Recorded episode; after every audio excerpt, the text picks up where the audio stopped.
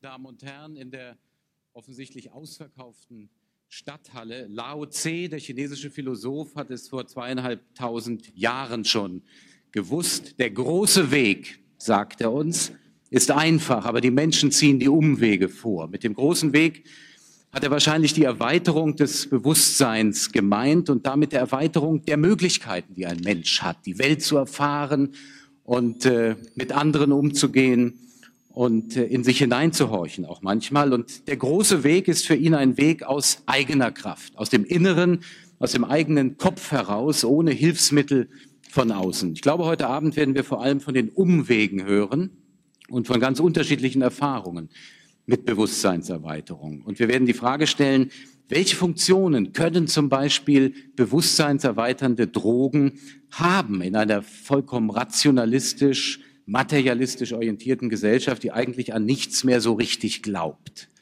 Welche Funktion können solche Substanzen haben? Wer sollte Zugang zu ihnen haben? Der Forscher, der Psychotherapeut, der sie bei seinen Patienten ganz gezielt einsetzt? Der Philosoph, der auf diesem Weg oder Umweg, wie Lao Tse gesagt hätte, zu neuen Erkenntnissen kommen will? Das wollen wir heute Abend besprechen. Oder ist es der Künstler und der Hedonist, der auch Zugang haben darf zu solchen Drogen? Oder vielleicht niemand? Und wir werden natürlich über die Gefahren zu reden haben, die der Gebrauch solcher Substanzen mitbringt. Wir haben alle zusammen das große Glück, heute Abend sozusagen live und in Farbe und schon von sich aus bewusstseinserweiternd von Erfahrungen aus erster Hand zu hören. Wenn man sich in der Welt umschaut, wird man wohl kaum kompetentere Forscher und Psychiater finden als diejenigen, die hier neben mir und Professor Werres sitzen, der Ihnen diesen ältesten Rat in Sachen Bewusstseinserweiterung jetzt gleich vorstellen wird. Aber zunächst einmal an Sie, Rolf Werres, die Frage, wie sind Sie überhaupt auf die Idee gekommen, äh, dieses Gremium nach Heidelberg einzuladen, in diese Massenveranstaltung? Ich weiß, wie fern es Ihnen liegt, für den Umweg, wie wir es genannt haben, generell zu werben. Hallo? Geht das so? Ja, das war ja nicht meine Idee, sondern eine Idee des Europäischen Kollegiums für Bewusstseinsstudien, in dem ich seit es existiert, äh, seit Herr Leuner das initiiert hat, vor zehn Jahren sehr aktiv äh, von Anfang an dabei bin. Ähm, ich selber komme ja aus der Medizin und in der Medizin äh, spielt das Bewusstsein von Menschen hauptsächlich, wenn es überhaupt mal thematisiert wird, eine Rolle im Hinblick auf Pathologie ja, also auf Krankheiten, die das Bewusstsein vielleicht haben kann. Und ich denke, wir müssen in der Medizin dafür sorgen, dass ein vollständiges Menschenbild, ein ganzheitliches Menschenbild äh, sich durchsetzt in allen Bereichen. Und äh, dazu gibt es im Grunde keine äh, strukturierte, klare Forschung. Es gibt keine Bewusstseinsforschung im eigentlichen Sinne, sondern Bewusstseinsforschung ist immer eine interdisziplinäre Aufgabe. Und äh, das ist die Grundidee des Europäischen Kollegiums für Bewusstseinsstudien und auch dieses Kongresses, der da morgen beginnt, dass wir eben interdisziplinär äh, solche Fachleute äh, miteinander ins Gespräch bringen möchten, die aus den verschiedensten Perspektiven heraus sich mit den Fähigkeiten der Menschen, mit den Potenzialen, die das Bewusstsein von Menschen in sich birgt, sich befassen. Und, Und äh, die Veranstaltung jetzt heute Abend war eben als Ältestenrat gedacht, äh, ist als Ältestenrat gedacht. Wir äh, denken, dass dieses Gremium eine so starke Potenz hat, dass es sich wirklich lohnt, die Erfahrensten hier persönlich sprechen zu lassen über ihre eigenen wichtigen Erlebnisse, die sie in ihrem eigenen Leben hatten und über die Frage, was möchten sie eigentlich davon gerne anderen mitteilen.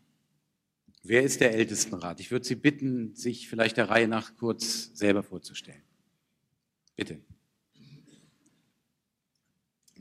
Das Wort, das Konzept von Bewusstseinserweiterung macht mir ein bisschen Schwierigkeiten. Sagen Sie vielleicht zunächst uns allen, wer Sie äh, sind und warum Sie zum Ältestenrat gehören. Wenn man mit Hilfe von LSD, Psilocybin, Mescalin äh, die Erregung, zentrale Erregung erhöht, äh, werden am Höhepunkt der Erregung schizophren, religiös, mystische Interpretationen kommen ins Spiel.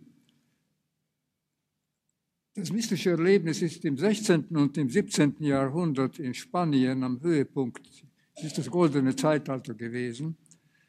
Und ich äh, glaube, dass der Zeitgeist, Social Mind, eine ganz besonders wichtige Rolle spielt, äh, wie weit das Bewusstsein erweitert werden kann in dem Sinne oder nicht.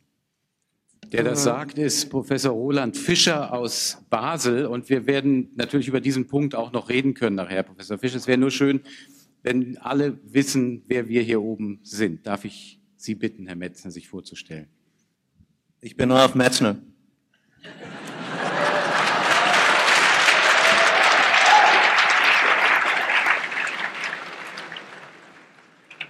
And my name is Alexander Shulgin, Sasha Shulgin, and I'm from California. And I'm here.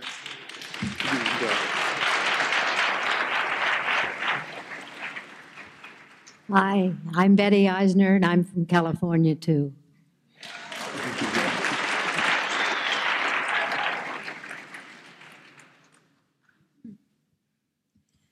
Ich bin Felicitas Goodman und ich bin von überall her.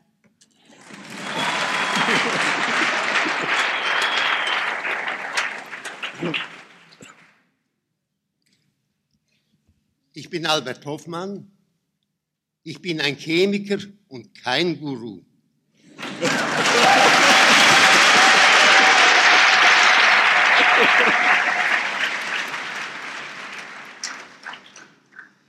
Ich bin Hans-Karl Leuner aus Göttingen und interessiere mich sehr für die Hilfe von psychoaktiven Substanzen für die Psychotherapie. Ich bin Psychotherapeut und ich habe Erfahrungen gesammelt mit meinen Patienten auf diesem Gebiet und da sind wir sehr hinterher und hoffen, das bald durchzukriegen, auch bei unseren großen Amtsbrüdern.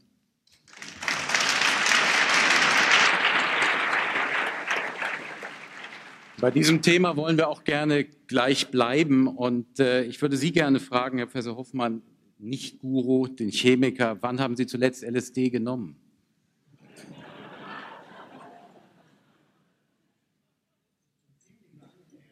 Zehn, ungefähr vor zehn Jahren. Das muss, ich muss gestehen, das war irgend nicht so wie die ersten Untersuchungen, die ich mit LSD gemacht habe vor 50 Jahren.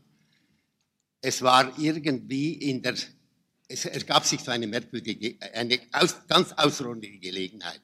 Ich war mit Freunden in den Bergen und Südmexiko auf einem Hoch oben in der, auf einer Ranch. Wir waren in fröhlicher Gesellschaft und sind dann so, einer ruft, komm heraus und schau mal diese Landschaft an. Es war unglaublich schön, ein Vollmond. Und da hat ein anderer die, die Idee und sagt, das müssen wir noch steigen. Wir müssen unsere Sinne noch mehr öffnen, damit wir das voll genießen können. Und dann habe ich tatsächlich dort auch sozusagen nicht aus, um mich selbst kennenzulernen, sondern um die Natur noch mehr genießen zu können, habe ich dann aus, aus diesem etwas egoistischen Grund, habe ich dann LSD genommen und dann in fröhlicher Gesellschaft dieses unheimliche Naturerlebnis noch steigen können und genossen. Das war ungefähr vor zehn Jahren.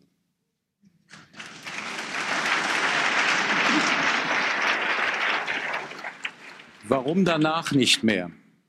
Nicht mehr neugierig oder gab es solche Momente für Sie nicht mehr, was schade wäre? LSD hat mir sehr früh gezeigt, was es mir zeigen kann und zeigen wollte. Es hat mir die Lehre erteilt. Ich habe die, Lehre, ich habe die Botschaft zur Kenntnis genommen und ich finde, die Botschaft ist da, um dann gelebt zu werden und erfüllt zu werden. Und das ist meine Aufgabe seither. Deswegen brauche ich gar nicht mehr LSD zu nehmen. Ich weiß, was LSD bedeutet. Es hat, mich, es hat mir Dimensionen gezeigt. Es war für mich ein Auftrag mich selbst zu finden, in diesem Erlebnis hatte ich das Gefühl, jetzt sehe ich irgendeine Wahrheit, ich sehe etwas mehr und diese Wahrheit hat mich zu einer bestimmten Lebenshaltung, zu einer bestimmten Einstellung zu meinen Pflichten, zu meinen Pflichten gebracht. Und ich glaube, wichtig ist es jetzt, dass ich das, was ich, was das LSD mir aufgetragen hat, in meinem Leben lebe. Deswegen brauche ich nicht mehr LSD zu nehmen.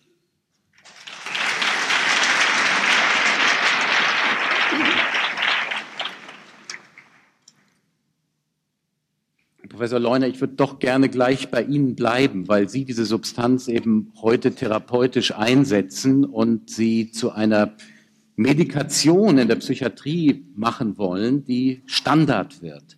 Äh, haben Sie auch Selbstversuche gemacht mit dem LSD? Äh, ja, weit zurück, als ich noch ein junger Mann war, habe ich natürlich das auch probieren müssen.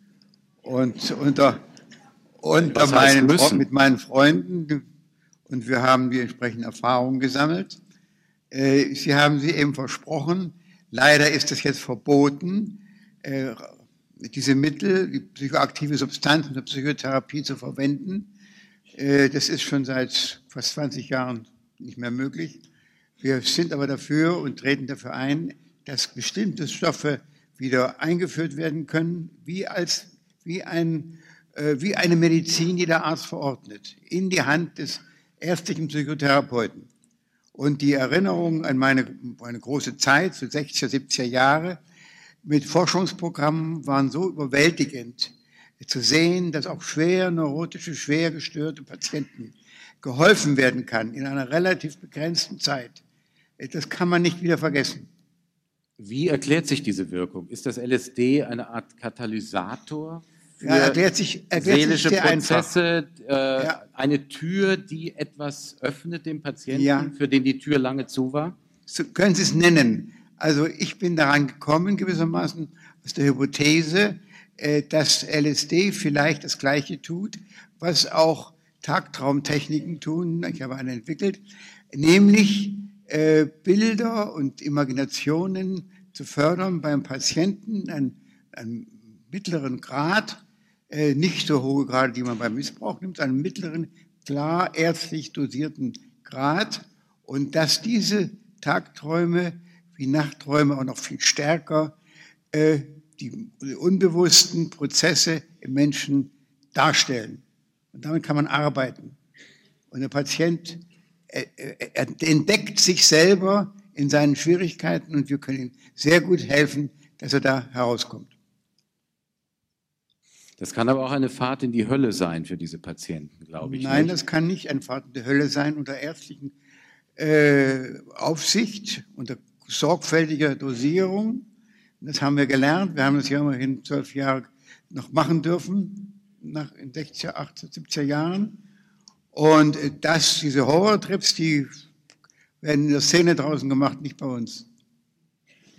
Rechnen Sie damit, äh, dass LSD als Therapeutikum bei Angstneurosen, bei Depressionen, vielleicht nein, beim Alkoholismus äh, nein, wieder nein, eingesetzt es, werden darf? Es geht nicht um LSD, sondern es geht um die kürzer wirkenden und sanfter wirkenden Substanzen wie Psilocybin zum Beispiel. Ich habe auch eine Arbeit schon vor 15 Jahren geschrieben, dass man von LSD abgehen sollte und Psilocybin besonders bevorzugen. Rechnen Sie damit, dass es möglich sein wird, äh, diese Substanzen therapeutisch einzusetzen? Ich hoffe das. Wir haben Gründe. Würden Sie sagen, LSD gehört ausschließlich in die Hand von Psychotherapeuten oder würden Sie sagen, es kann auch für uns alle eine wichtige Erfahrung sein, solche Substanzen und eben nicht nur das LSD einzunehmen? Ja, vielleicht sagen, einmal, vielleicht mehrmals. Ich würde sagen, vergessen Sie LSD. LSD äh, wirkt außerordentlich lange und ist schwer steuerbar. Die anderen Substanzen wirken kürzer und sind besser zu steuern und äh, sind fruchtbar. Aber ich würde schon sagen, dass man unter gewissen Umständen, wir haben früher mal von einem Kloster geträumt.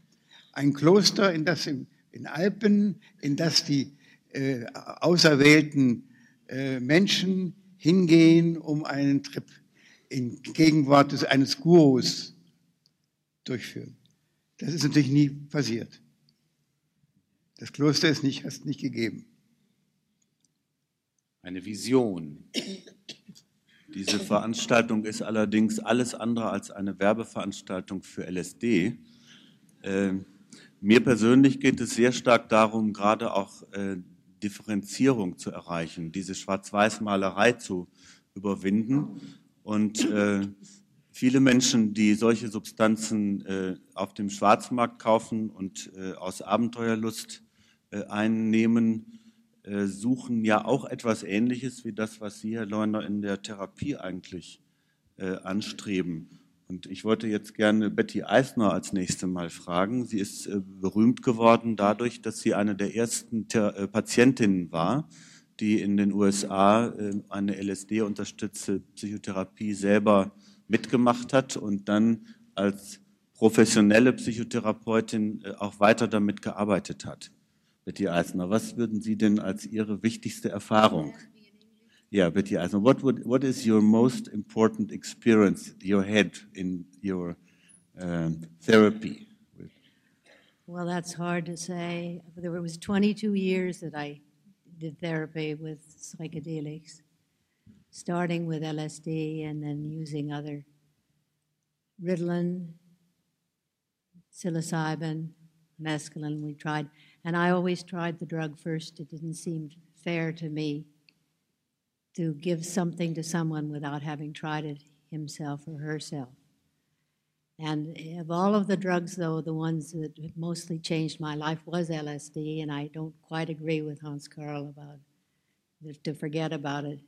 I think it's a very, very important drug. What was so convincing? Was hat Sie so überzeugt oder mitgerissen geradezu, sodass Sie dann als Therapeutin diese Substanz auch eingesetzt haben? Um, well, yes. um, I saw people reveal themselves layer by layer in the unconscious until I got to the problems that were bothering them. I saw people's lives change. I saw all kinds of extraordinary things happen, and it made such a difference that uh, you, it was impossible not to recognize how important these drugs are, and it would be so much better if everyone could try them properly. They should be under the proper circumstances. It would be so much better today if that were possible.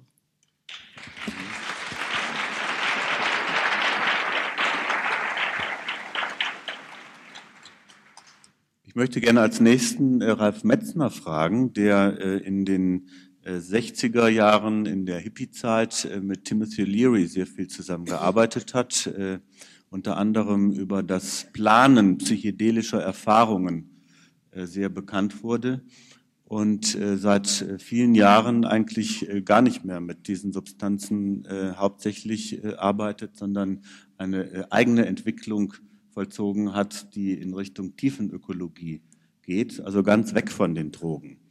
Ralf Metzner, was würdest du sagen, was ist für dich eine besonders signifikante Erfahrung gewesen, die äh, durch äh, also den Begriff der Bewusstseinserweiterung bezeichnet werden kann? Also, ich habe meine erste Erfahrung mit Psychedelika gemacht in 1961 und äh, das war mit Psilocybin und dann äh, ich würde zusammenfassend sagen, dass für mich die wichtigste Lektion, die ich aus psychedelischen Erfahrungen äh, ziehe, nicht so sehr mit Therapie zu tun hat.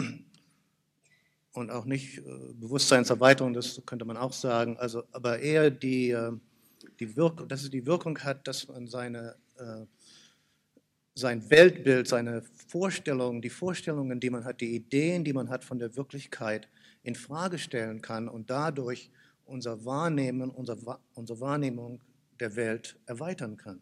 Und in den 60er Jahren, ich habe so ungefähr vier Phasen durchgemacht von dieser Entwicklung. In den 60er Jahren war, wir haben auch Untersuchungen gemacht über Behandlung von äh, äh, Gefangenen und mit äh, Psilocybin und auch äh, um künstlerische Kreativität zu erhöhen und viel davon gelernt. Und die, eine der Hauptthemen, die aus diesem aus diesen Forschungen kam, war diese Idee von Set und Setting, die, dass die, äh, der Inhalt einer Erfahrung, einer psychedelischen Erfahrung von der Einstellung, der inneren Einstellung und von den äußeren Bedingungen bestimmt wird. Und äh, das daher kommt dann auch die, die äh, Wichtigkeit von Vorbereitung, von Planung, von Programmieren und von Ritual. Äh, denn ein Ritual ist eine, ein vorbereitetes, geplante Reise, anstatt nur einfach so eine Reise irgendwie zu unternehmen. Und dann habe ich in den 70er Jahren äh, mich mehr auf nicht äh, psychedelische, äh, nicht chemische Methoden des Bewusstseins konzentriert, indem ich eine, eine Yoga-Methode, die heißt Yoga, Yoga of Fire, Yoga des Feuers, konzentriert habe. Denn ich wollte lernen, ob man auch durch andere Methoden in dieselben Räume des Bewusstseins gehen kann und schauen kann. Und meine Lektion aus, diese, aus diesen Forschungen war, dass es das Wichtige ist, dass, dass nicht so sehr die Methode selber, sondern das Bewusstsein und was wir über das Bewusstsein lernen durch, die, durch diese Methoden. Man kann also zu, das Bewusstsein erforschen durch Drogen oder durch Pflanzen, man kann es auch erforschen durch andere, andere Methoden, viele andere Methoden, die es gibt und für die es auch verschiedene Traditionen gibt.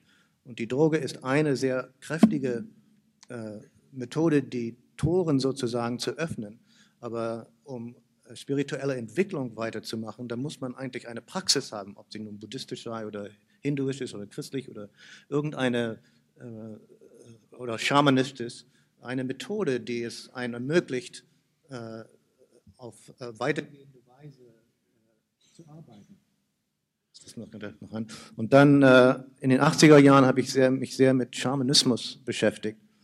Und von schamanistischen äh, Studien habe ich gelernt, dass es eine uralte Tradition gibt auf, auf dem Planet, auf dieser Erde, von Völkern, die noch nach, seit der Steinzeitalter äh, schon besteht, die mit schamanischen Methoden, unter anderem auch halluzogene Pflanzen, aber nicht die, das nicht die einzige Methode ist.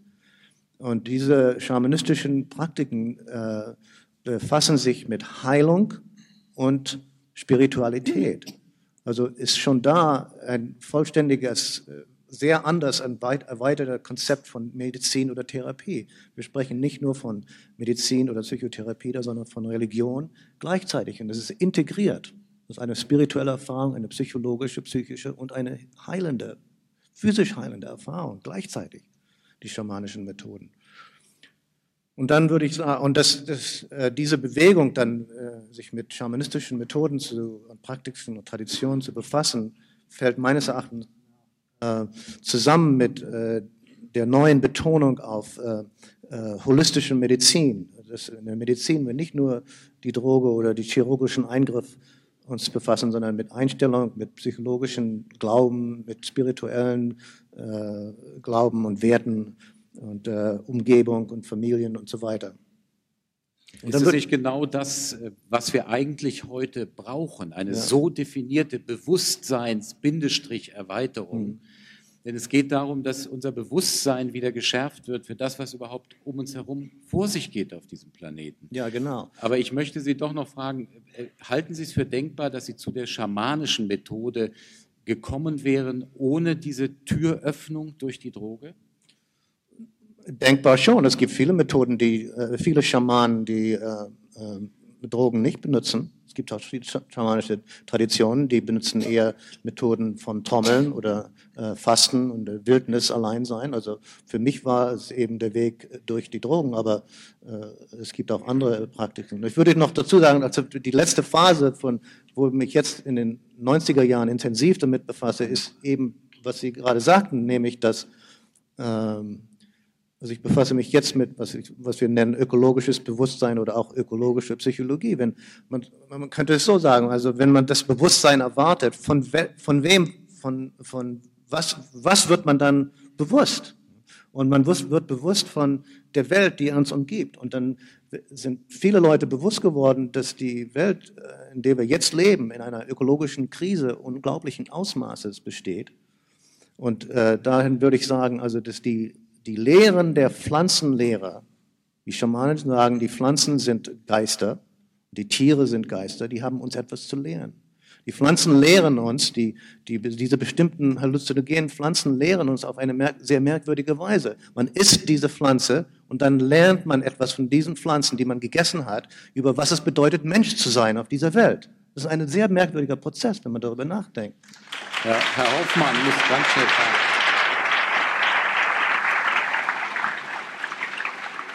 Herr Hofmann, äh, ist Ihnen als Chemiker das zu mystisch oder würden Sie das sogar unterschreiben? Sie haben ja auch mit Pilzen gearbeitet zum Beispiel. Hatten Sie da auch das Gefühl, äh, dass da die Pflanze Ihnen irgendetwas erzählt oder haben Sie es vielleicht doch eher als chemischen Vorgang betrachtet, der sich da in Ihrem Gehirn abspielt?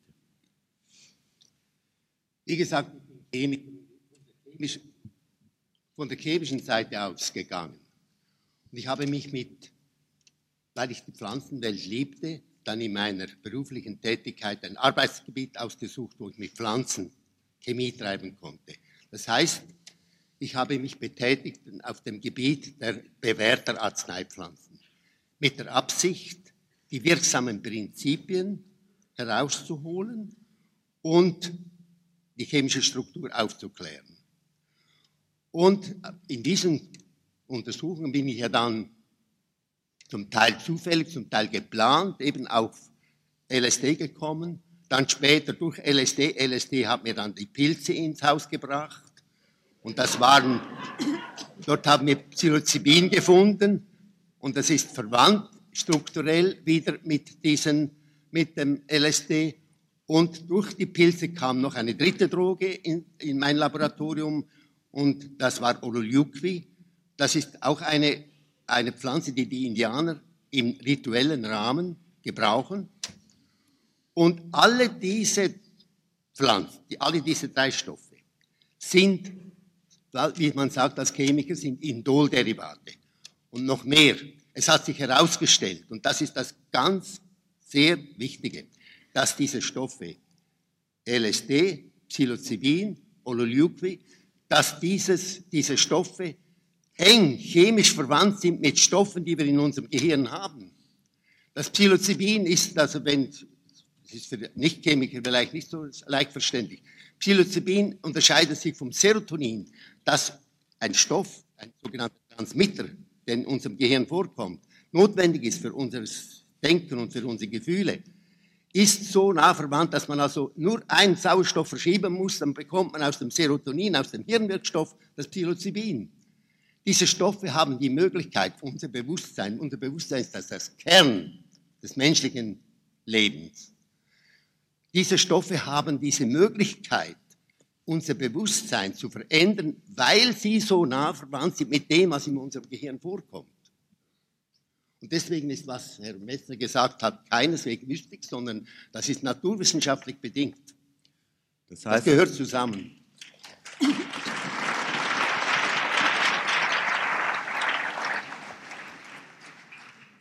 Das heißt, eine sorgfältige Chemie. Ich denke, Albert Hofmann ist einer der ganz besonders sorgfältigen Chemiker, kann uns äh, dazu führen, über die äh, Erkenntnis, die uns äh, Pharmakologie bringt, wieder auf natürliche Erscheinungen im Grunde zurückzukommen und die dann viel besser zu verstehen. Und ich möchte jetzt als nächstes gerne Felicitas Goodman ansprechen. Sie hat nämlich äh, zum Thema Bewusstseinserweiterung ganz ohne äh, Drogen eine ganz andere Perspektive zu bieten. Was ist Ihre ich wichtige habe Erfahrung? Ich habe das Gefühl, ich bin ein Stiefkind hier.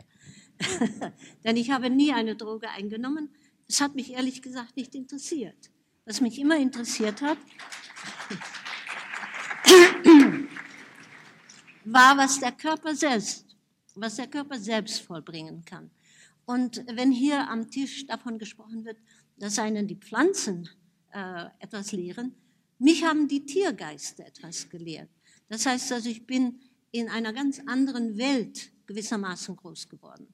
Ich habe äh, 1977 im Verlauf meiner verschiedenen Forschungen über das, was eigentlich im Körper vor sich geht bei der ekstatischen Trance, ein uraltes System entdeckt. Hier wurde das Wort Schamanismus erwähnt. Ähm, das ist auch gewissermaßen ein Teil des äh, Gesamterbes des Schamanismus.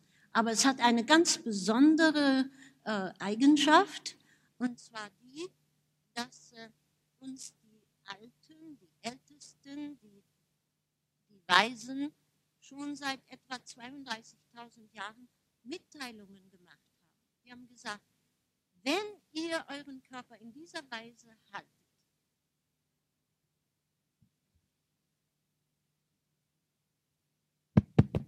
Jetzt? Können Sie mich jetzt hören? Also, äh, was diese Weisen äh, vor schon 32.000 Jahren mit ihren äh, künstlerischen Gestaltungen gezeigt haben, ist, wenn ihr in dieser Weise euren Körper haltet, in einer ganz bestimmten Weise den Kopf, die Arme, die Hände, die Beine und so weiter, und dann eine rhythmische Anregung hinzufügt, dann ist das ein Zauberschlüssel. Das führt in eine ganz andere Welt. Das führt in die Welt, nicht wo die Pflanzen lehren, sondern wo die Tiergeister leben. Und unter diesen Tiergeistern gibt es zwei ganz besonders wichtige. Das sind der Bärengeist und der Büffel. Der Bärengeist als der mächtige Heiler, der schon seit etwa 6000 Jahren überall auf der Welt auftaucht als Körperhaltung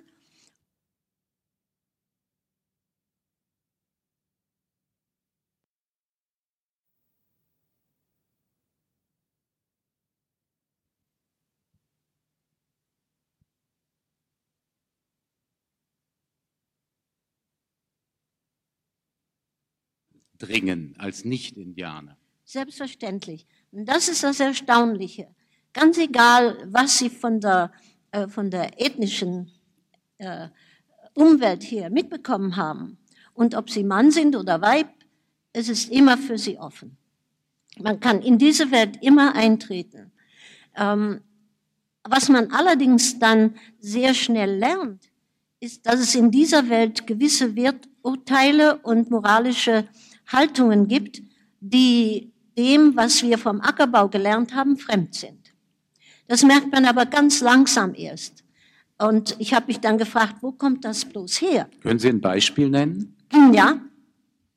Äh, zum Beispiel gibt es äh, äh eine, äh, ein Erlebnis, wo äh, ähm, man also eine Haltung des Bärengeistes einnimmt und man wird zerstückelt und dann wird man wieder zusammengefügt. Worum handelt es sich da? Ich habe es am Anfang nicht gewusst. Es ist mir aber dann klar geworden, dass das an, bei gewissen äh, Ritualen in der Welt auftaucht. Zum Beispiel bei den Eskimos. Dort ist es ein Ritual, da ist es ritualisiert. Wir haben es spontan erlebt. Man hat uns also gewissermaßen an der Hand genommen und hat gesagt, in dieser Weise könnt ihr initiiert werden. Meine Frage. Also äh, ich bin noch nicht ganz sicher, ob ich verstanden habe, was Sie mit Bewusstseinserweiterung meinen. Äh, man könnte doch auch sagen, das sind Fantasien. Das sind Inhalte von Fantasien, die Menschen haben. Ja. Und unterscheiden sich im Grunde äh, nicht wesentlich von dem, was wir, was wir träumen. Was ist daran Bewusstseinserweiterung? Also erst einmal ist es insofern bewusstseinserweiternd, dass wir statt einer mageren, gewöhnlichen Wirklichkeit plötzlich eine zweite, andere Wirklichkeit kennenlernen. Das heißt also, das Leben ist nicht mehr äh, fade. In der gewöhnlichen Wirklichkeit wird das sehr schnell der Fall, sondern wir tun das, was im Grunde die Definition des Religiösen ist. Wir treten in eine andere Welt ein.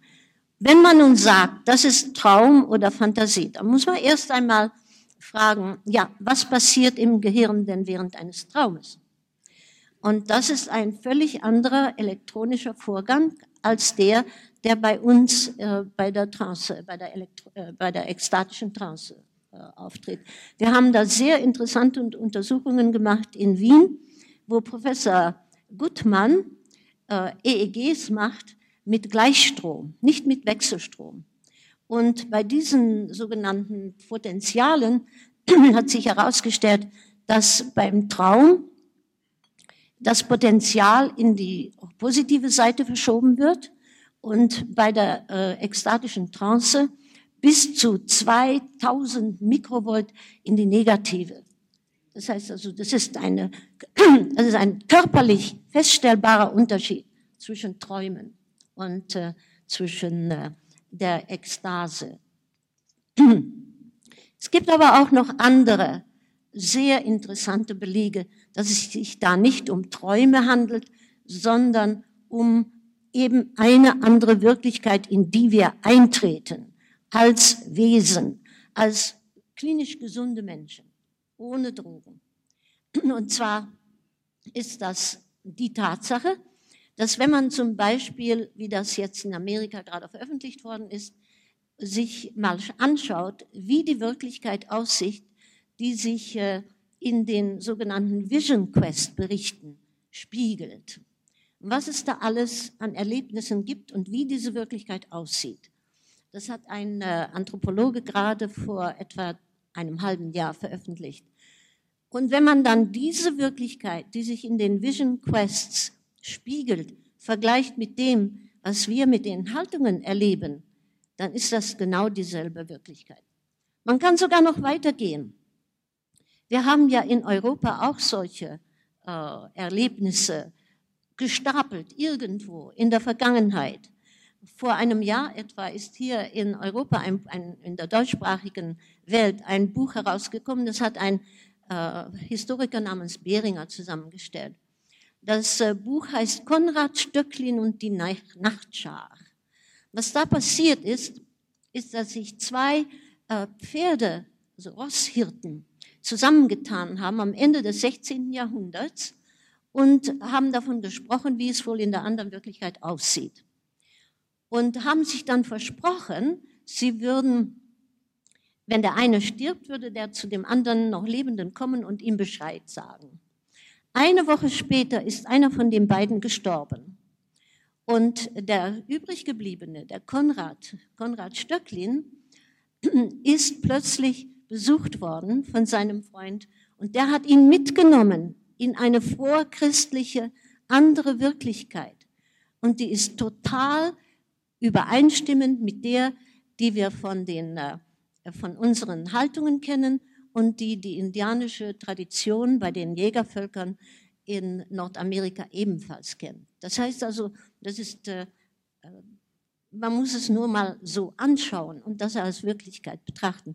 Und dann ergibt sich eine wundersame Welt, die unserer parallel ist und in die man eintreten kann und in der man nicht nur heilen lernt und überhaupt auch eigentlich keine Patienten versorgt, sondern wo man dem wirklichen, äh, also dem einfachen, dem äh, ähm, gesunden, klinisch gesunden, normalen Menschen eine andere Möglichkeit des Erlebens vorführt.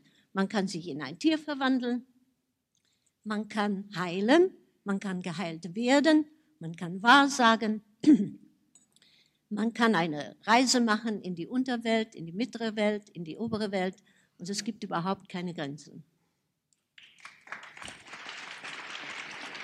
Es scheint, es scheint, als würde diese Methode noch weitere, tiefere Welten eröffnen als Ihr LSD, Herr Hoffmann. Haben Sie nicht auch den Eindruck? Ich habe eine andere Frage. Ich möchte Sie fragen, was verstehen Sie unter Haltungen? Dieses, dieses Wunderbewirken. Sie sprechen von Haltungen. Ich kann mir gar nichts vorstellen. Können Sie das mal Bitte vormachen vielleicht? aber, Wir würden aber das gerne mal sehen. Ja, Vielleicht da vorne. Wollen Sie da vorne? Ja.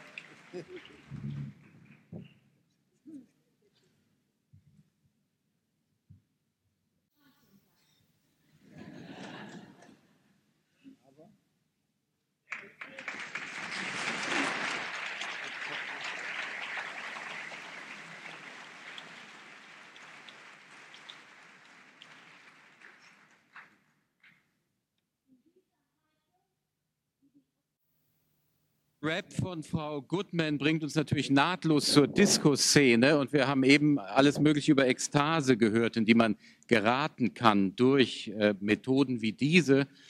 Äh, nun gibt es Menschen, die wollen das alles schneller haben und nehmen Ecstasy.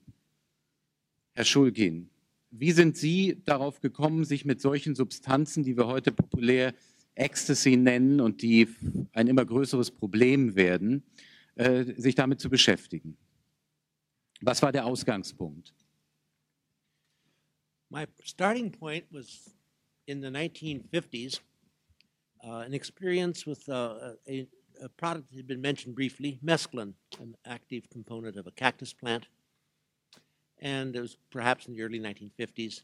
I was given 400 milligrams of a white crystalline solid. And I spent the next, oh, 10, 12 hours in a most extraordinary place. I had not been there before. If I had, I didn't remember having been there before. And uh, at the end of that time, I came to rather an interesting conclusion. Uh, that was that the no way the extraordinary experience I had, I had a, a, certain amount of visual enhancement. I had intense color enhancement, but mostly I had an intense introspective understanding of things that I really had not quite thought through before.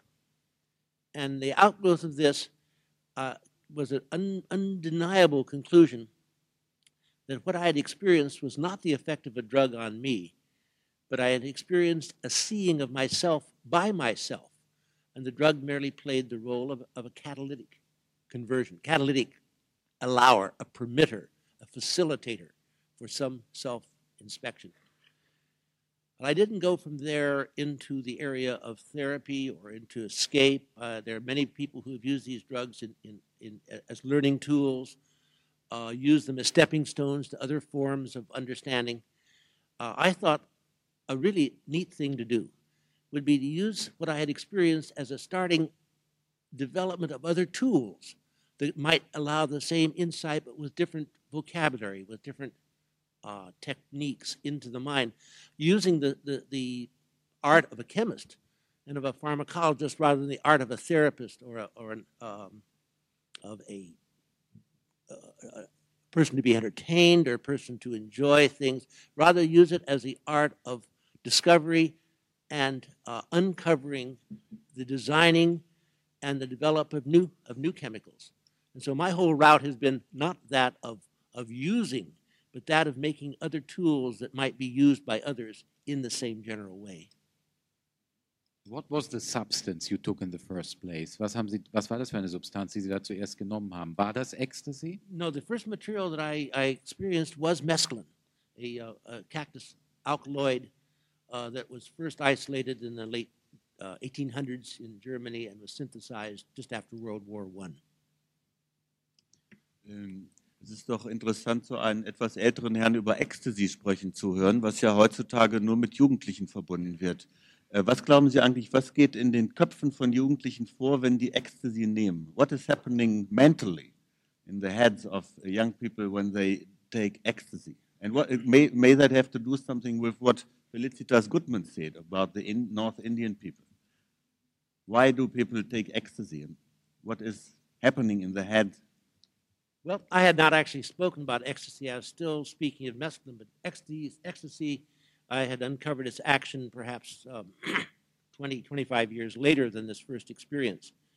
And it in itself was, I saw as a potential new tool, and the tool could be used in therapy, the tool could be used in human relationships, the tool could be used, again, for a person's relationship with himself. But that was not the question. The question is, why do I think young people use ecstasy? Uh, I don't know how far, to be honest, or just to be politic. Uh, the proper answer is it gives them a chance to express themselves and perhaps interact with other people. This is seen in the rave scene. This is seen in the in the abuse scene of the drug in this, in almost all countries in the world today. But I think, quite honestly, why they do it is because they have found a way of expressing themselves independent of the older generation, independent of the old people who say, This is not the way you really conduct your life. You should do the way we have done. And I was once at that little age, and I've seen other people coming up through this age. And the attitude is very much, I'm going to do it my way. I'm not going to be told what and how. I'm going to do it as I see. And at the moment, we happen to have a magnificent tool available, namely self expression through the use of a drug like ecstasy. It may have interfered with its exploitation as a, as a therapeutic tool, but it very definitely has been exploited as a tool of self expression and a tool of independence, and a tool, I think, of, of, of maturing.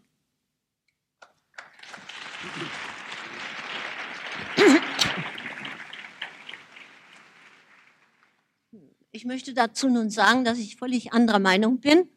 Äh, ich habe selbst Enkel die äh, in diesem Alter sind, 17, 18, 15, 19-jährige Burschen. Und äh, äh, der Grund meiner Ansicht nach, warum diese Generation, jedenfalls in Amerika, Drogen einnimmt, ist, weil sie an einem Ekstaseentzug leiden. In,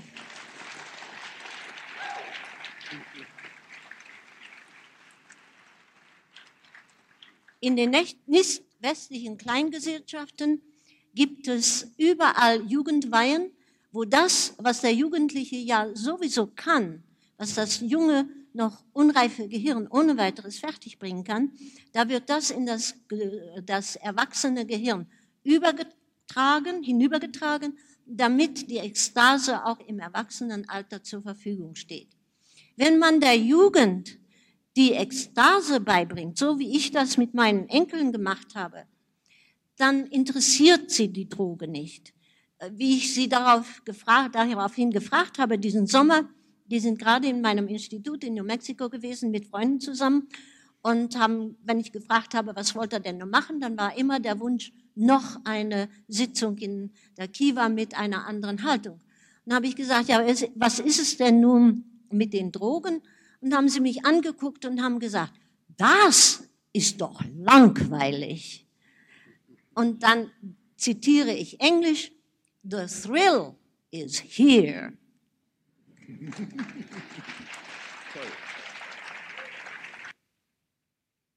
Ja, der Ältestenrat hier oben in allen Ehren, aber ich, mich würde eigentlich freuen, wenn mal jemand, der wirklich Erfahrung hat mit Ecstasy, diese Frage vielleicht auf ganz direktem Weg beantwortet. Was ist es eigentlich? Warum nimmt man das? Wir haben hier Saalmikrofone, glaube ich. Kann dazu jemand mal was sagen? Und wir schalten die Kamera dann mal einen Moment aus, in der Tat. Darf ich die Kollegen bitten?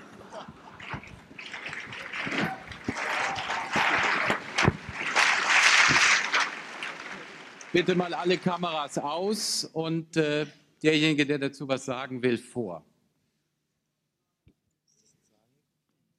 Nee, wir wollen jetzt, jetzt Erfahrungen mit Ecstasy hören. Was ist es? Warum, warum nimmt man das? Äh, wo sind die Mikrofone? Ja, bitte. Jemand bringt Ihnen ein Mikrofon. Danke. Ich muss sagen, fällt mir nicht leicht, aber es ist so. Ich habe einmal in meinem Leben Ecstasy probiert und ich muss sagen, die Wirkung selbst war nicht verkehrt, aber die Nachwirkungen, tut mir leid, kann ich darauf verzichten. So. Ich kann auf Depressionen verzichten, dafür lebe ich viel zu gern. Danke. Danke. Können wir vielleicht noch andere Stimmen hören? Äh, mich würde die Frage interessieren, warum nimmt man es überhaupt? Will man Gefühle steigern? Ist das ein Mangel an Ekstase im Leben? Kann man Ekstase nur so erreichen? Kann man überhaupt Ekstase mit Ecstasy erreichen? Ich möchte hier eben schnell noch hinzufügen, dass wir, so sind ja die Studenten zu mir gekommen, als ich noch an der Universität war. Die sind, haben gesagt, wir haben das Zeug alles probiert und hinterher haben wir uns schrecklich schlecht gefühlt. Aber was wir bei Ihnen gesehen haben in den Filmen, die ich im, der, bei der Feldforschung gemacht habe, mit Menschen, die in der Ekstase den Heiligen Geist erlebt haben, die, denen scheint es ja gut zu gehen. Können wir das auch lernen? Und ich habe es ihnen beigebracht. Und sie waren sehr zufrieden mit dem Erlebnis. Das war eine Ekstase, allerdings ohne Inhalt, aber immerhin eine körperlich fabelhafte Sache, in der sie nachher sich sehr wohl gefühlt haben. Bitte sehr. Man nimmt, die, man nimmt die Drogen, weil man nichts Besseres weiß.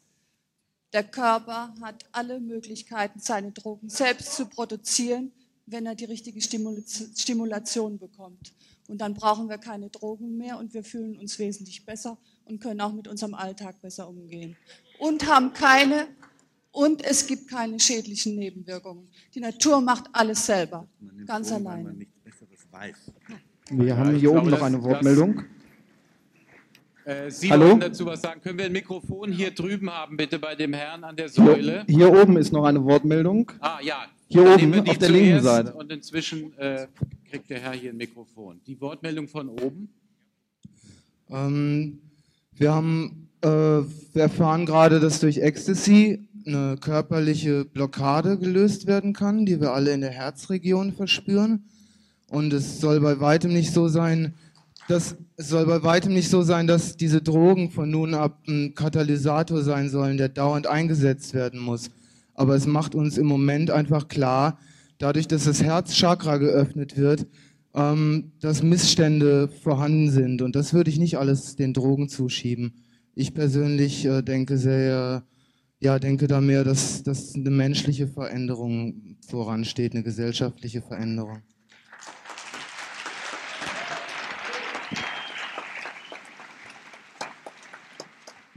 Ja, die nächste Wortmeldung hier unten an der Säule. Ja, guten Tag. Das Thema ist ja eigentlich Welten des Bewusstseins. Ne? Und äh, wenn ich den, ich kenne das Buch von Hofmann. Äh, Bisschen lauter bitte. Ach so. Keine äh, Angst vor Mikrofon. Ja. Äh, LSD, mein Sorgenkind. Ne? Ich habe das gelesen. Ich habe auch selber LSD genommen. Ja.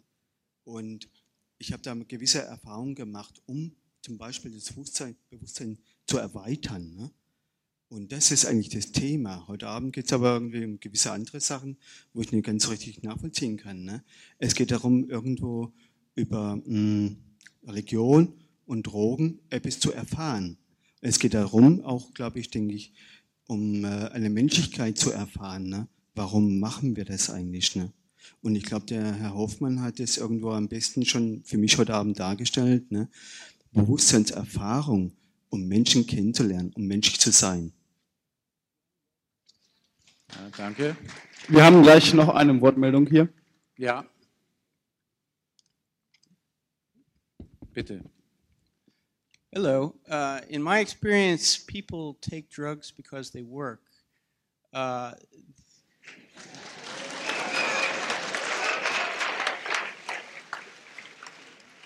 uh, the taking of drugs is something that anybody who studied it is a worldwide and a historical uh, activity in shamanic societies, in non-technological societies. They use the tools at hand.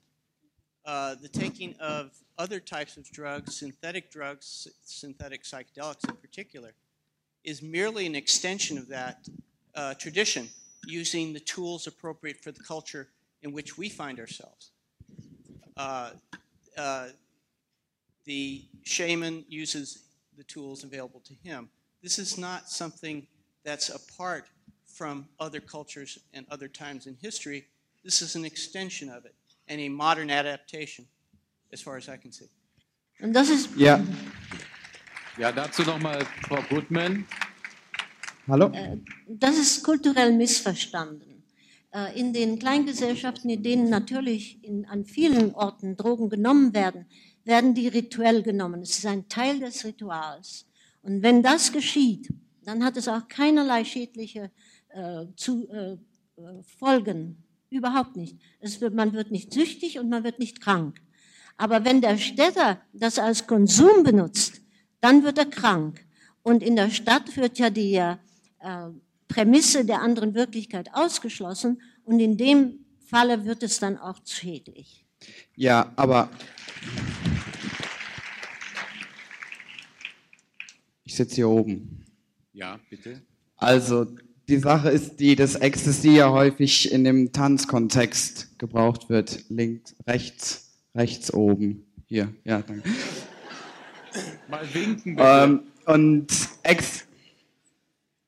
Also, ich sehe das so. Und zwar Ecstasy hat eigentlich dieselbe Wirkung wie diese schamanischen, beziehungsweise diese Tanzakt, diese Trance-Induktion es erreicht denselben äh, Zustand des ekstatischen Trances, nur in einer, äh, in einer schnelleren Art und Weise. In einer Gesellschaft, die wirklich immer schneller, immer härter wird, ist es halt natürlich ein extrem leichter Weg, schnell ranzukommen. Es ist halt vorwiegend auch eine Disco-Droge und das heißt, dass wir die ganze Nacht eigentlich diesen Beats ausgesetzt sind, sagen wir vier Vierteltakt und das ist auch ähnlich diese rhythmische Hinzuführung, die Sie vorhin angesprochen haben, äh, Frau Goodman.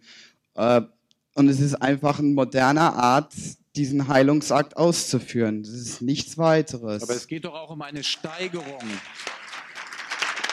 Ja, klar geht es um eine Steigerung, aber es geht um eine schnelle Steigerung. Wo ist das Ende dieser Steigerung? Geht die Spirale dann nicht immer weiter? Nee, nicht bekanntlich. Ich meine, ich kann auch aus eigenen Erfahrungen reden und ich kann auch aus dem Erfahrungskreis von vielen Freunden reden, dass diese Steigerung irgendwann ihren Sättigungspunkt erreicht hat und dass danach eigentlich recht schnell mit dem Konsum abgebrochen wird, beziehungsweise dass ein ähm, recht äh, bewusster Umgang halt dann äh, weitergeführt wird.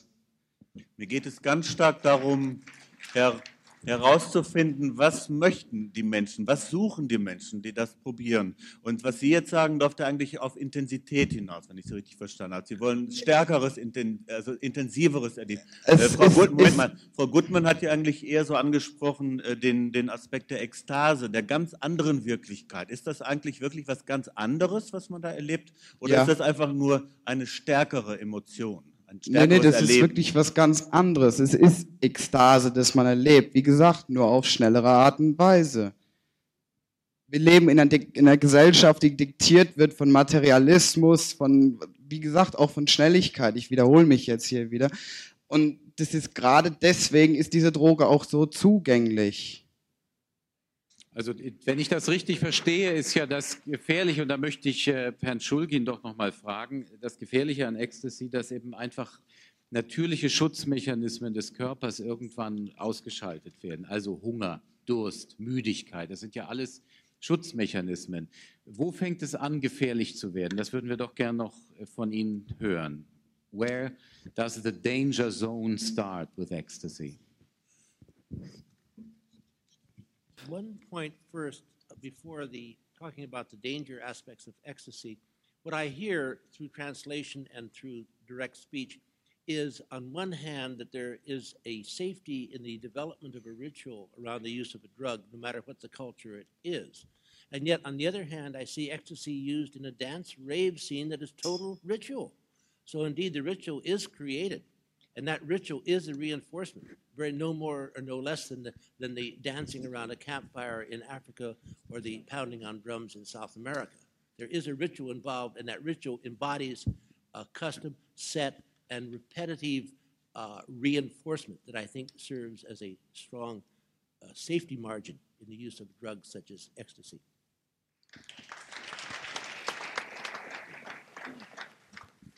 Uh, you had a question concerning the dangers. Yes, you just talked about safety. Where are the dangers? I believe uh, the best guess I can make from what I've been able to read, there is not a great deal of physical hazard from ecstasy as such. But there is, I believe, a very real hazard of falling into a pattern of use that has become a ritual to the individual and robs him of the choice of continuing. He continues without choosing, and often, very often, he continues through a form of habituation. With ecstasy, there's another very strange and I find quite consistent pattern in talking to people is that that incredible magic, that remarkable first experience, tends to fade, and after a few uses, uh, it is not recaptured. What is left is the stimulation and the excellent feeling, but not the magic of self-discovery. And I think that loss is one of the one of the rather severe uh, problems of repeated usage. I am very strongly against the repeated usage of any drug if that usage excludes the reevaluation of your need for the drug and on evaluating the goods and bads, the choosing to continue the drug. Drug usage without continuous choice, I consider as, as one of the hazards of drug behavior.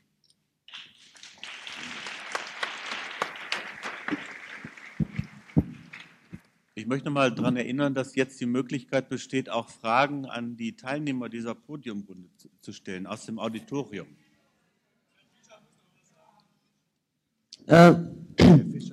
Ja, Sie sind gefragt, Professor Fischer.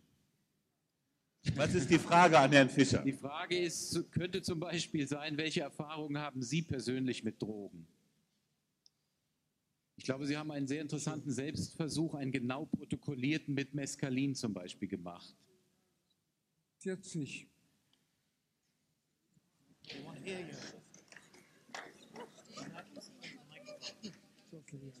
Ich habe im Jahre 1945 Mescalin versucht und habe einen interessanten Trip gehabt in der ersten Hälfte des Tages und dann habe ich einen Horrortrip gehabt. Äh, viel später habe ich dann, an der Ohio State University, habe ich systematische Experimente mit Psilocybin durchgeführt auf einer interdisziplinären Basis. Äh, warum es so schwer ist, über Ekstase, istische Ekstase zu reden, ist, weil in der Ekstase das Unfassbare unsagbar bekommt. Man kann eben in der üblichen Objektsprache des täglichen normalen Lebens nicht über diese Dinge reden. Diese Dinge sind unsagbar. Der Ausdruck apophatisch kommt von Plotinus, dem Neoplatonisten, her noch. In der mystischen Ekstase kann nichts gesagt werden, höchstens von Poeten. In diesem Sinne kann das mystische Erleben nicht demokratisiert werden, denn die meisten Leute sind eben nicht Poeten. Aber man kann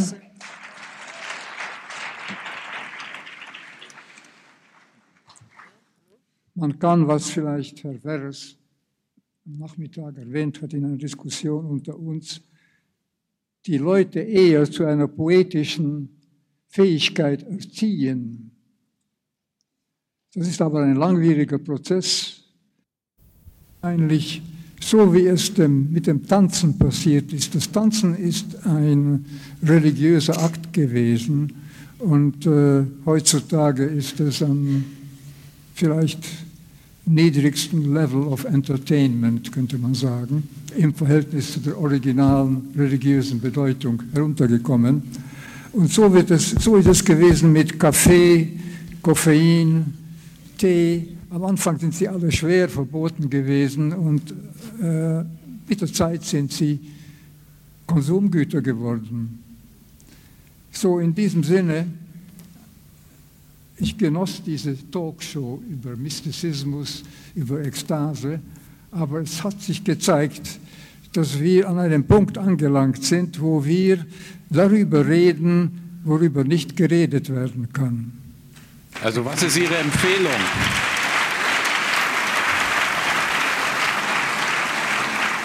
Was ist also Ihre Empfehlung, nicht mehr dazu, darüber zu reden oder Ekstase selber zu erfahren, auf welchem Weg auch immer? schwer zu beantworten. Wittgenstein sagte, es gibt gewisse Dinge, über die man nicht reden kann und wegen dem soll man darüber schweigen.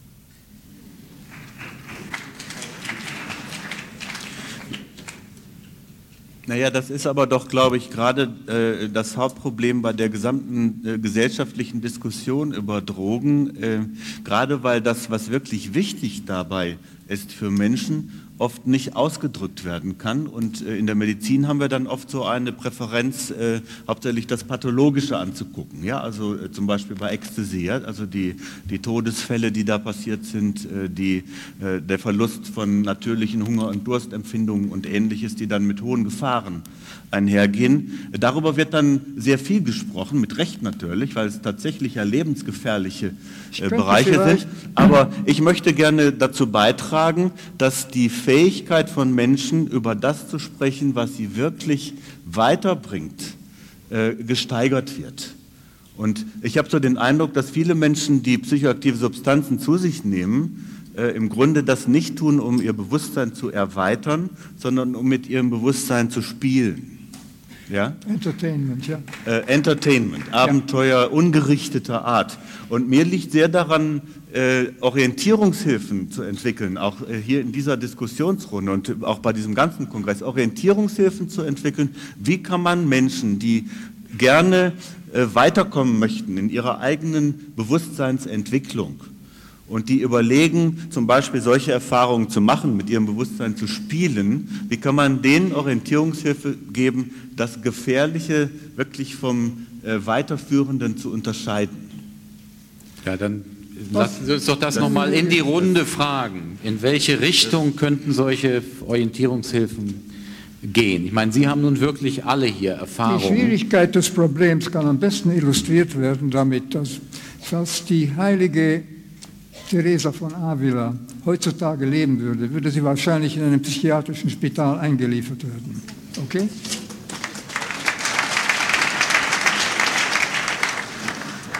Es hat sich am Ende vom 19. Jahrhundert eine Patientin namens Madeleine in Paris, die von Pierre Janet 22 Jahre lang in der Salpêtrière untersucht wurde. Madeleine ist eine Mystikerin gewesen und hat jeden Freitag die Stigmata äh, auf ihren Füßen und Händen gezeigt, während circa 20 Jahre lang. Und ich habe die in dem Vita von der heiligen Teresa und in den Aufzeichnungen von Pierre Janet über Madeleine habe ich verglichen die ekstatische Beschreibungen und sie sind fantastisch ähnlich. Äh, Madeleine hat eine poetische Ader gehabt, sie hat sehr schön gemalt. Die Bilder sind in dem De l'Angoisse à l'Extase von Pierre Janet äh, abgebildet. Aber wie gesagt, Sie wäre wahrscheinlich 200 Jahre vorher entweder heilig gesprochen oder verbrannt worden. Am Ende des 19. Jahrhunderts und am Anfang des 20. ist sie 22 Jahre lang in einer psychiatrischen Beobachtung gewesen. Darum ist es schwer, über diese Dinge zu reden. Wir können nicht voraussagen, wie dieser Demokratisierungsprozess der Ekstase, wo es enden wird oder wo es aufhören wird. Dankeschön.